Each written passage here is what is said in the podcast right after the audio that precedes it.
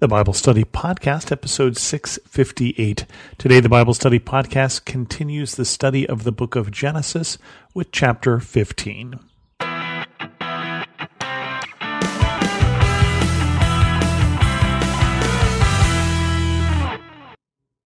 Welcome to the Bible Study Podcast from your host, Chris Christensen. This is a key chapter within the book of Genesis, chapter 15, and it's the Lord's covenant with Abram. And so remember at this point, Abram was called out from Ur of the Chaldeans, and he was called to follow God. And it wasn't very clear what he was called to do, but he was called to go down to Canaan, and he was told he was going to be given this land. And since then, he's been told that his descendants will be as many as the sands of the seashore, but he has no descendants. And so this chapter goes like this After this, the word of the Lord came to Abram in a vision Do not be afraid, Abram. I am your shield, your very great reward. But Abram said, Sovereign Lord, what can you give me since I remain childless, and the one who will inherit my estate is Eliezer of Damascus. And Abram said, You have given me no children, so a servant in my household will be my heir. Then the word of the Lord came to him This man will not be your heir, but a son who is your own flesh and blood will be your heir. He took him outside and said, Look up at the sky and count the stars, if indeed you can count them. Then he said to him, So shall your offspring be. Abram believed the Lord, and he credited it to him as righteousness. He also said to him, I am the Lord who brought you out of Ur of the Chaldeans to give you this land to take possession of it. But Abram said, Sovereign Lord, how can I know that I will gain possession of it? So the Lord said to him, Bring me a heifer, a goat, and a ram, each three years old, along with a dove and a young pigeon. Abram brought all these to him, cut them in two, and arranged the halves opposite each other. The birds, however, he did not cut in half. Then birds of prey came down on the carcasses, but Abram drove them away. As the sun was setting, Abram fell into a deep sleep, and a thick and dreadful darkness came over him. Then the Lord said to him, Know for certain that for four hundred years your descendants will be strangers in a country not their own, and that they will be enslaved and mistreated there. But I will punish the nation they serve as slaves, and afterward they will come out with great possessions. You, however, will go to your ancestors in peace and be buried at a good old age. In the fourth generation, your descendants will come back here, for the sin of the Amorites is not yet reached its full measure. When the sun had set and darkness had fallen, a smoking firepot and a blazing torch appeared and passed between the pieces. On that day the Lord made a covenant with Abram and said, To your descendants I will give this land, from the Wadi of Egypt to the great river the Euphrates, the land of the Kenites, Kenizzites, Kadmonites, Hittites, Perizzites, Rephaites, Amorites, Canaanites, Girgashites, Girgashites, and Jebusites.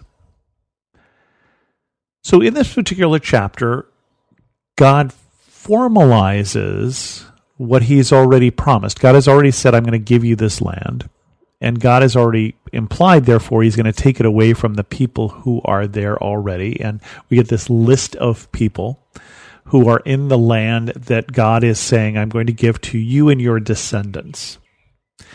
And of course, the big catch here is that Abram has no descendants. And Abram points that out to God because it's been a while since he's been called, and we don't know how long yet.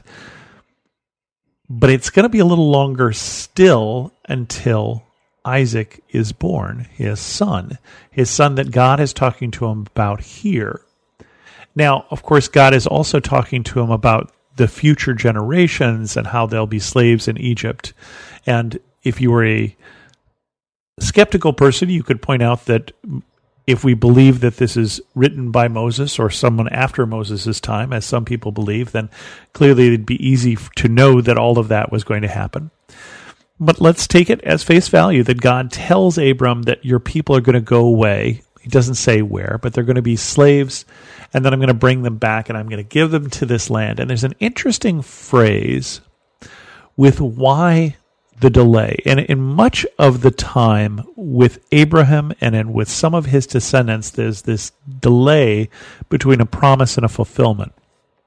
And often we're not told why.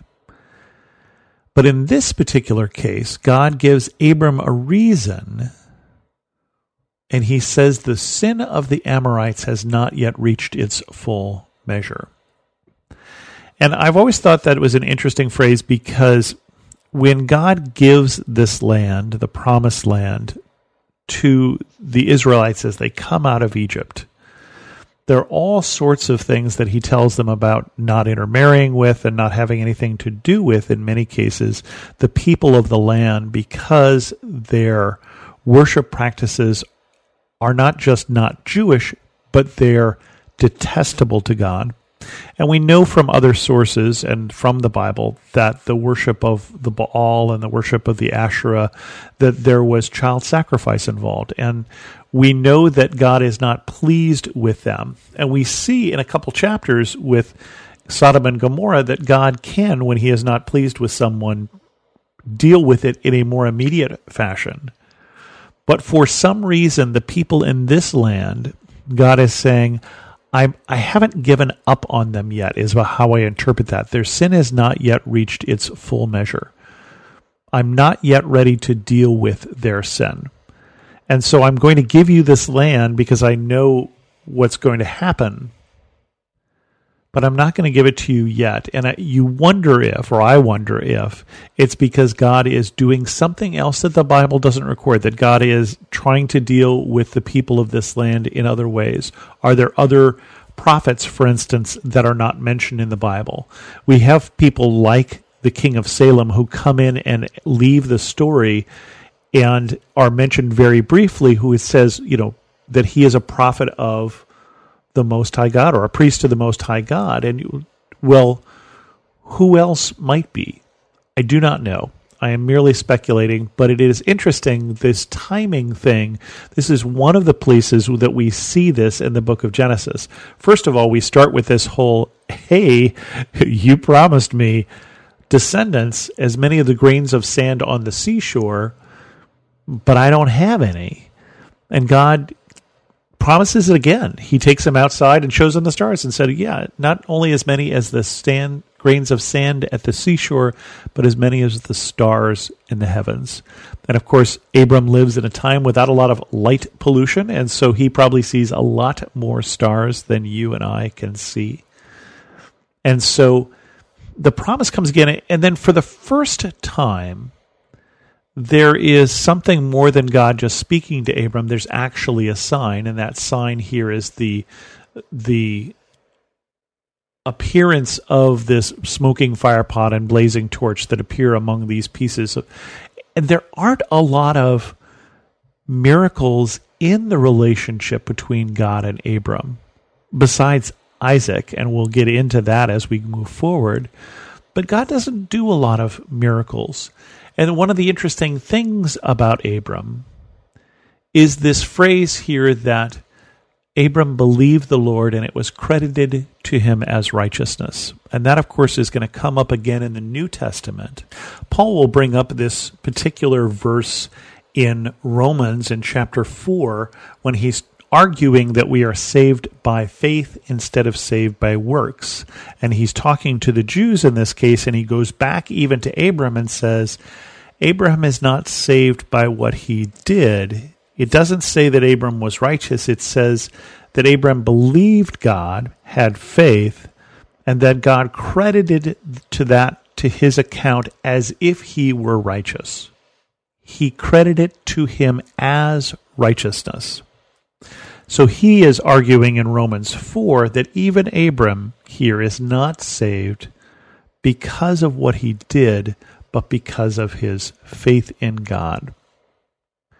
And that is a theme that we will see throughout the Bible, certainly in the New Testament, but Paul looks back and sees it here in the Old Testament as well. And even with this, even with this renewed promise, we'll see as we move forward, God's timing is God's timing. And it's still going to take a while. But this is a key verse. This is the first covenant, the covenant between Abram and God. And with that, we're going to end this episode of the Bible Study Podcast. If you have any questions, send an email to host at thebiblestudypodcast.com or better yet, leave a comment on this episode at thebiblestudypodcast.com. And thanks so much for listening.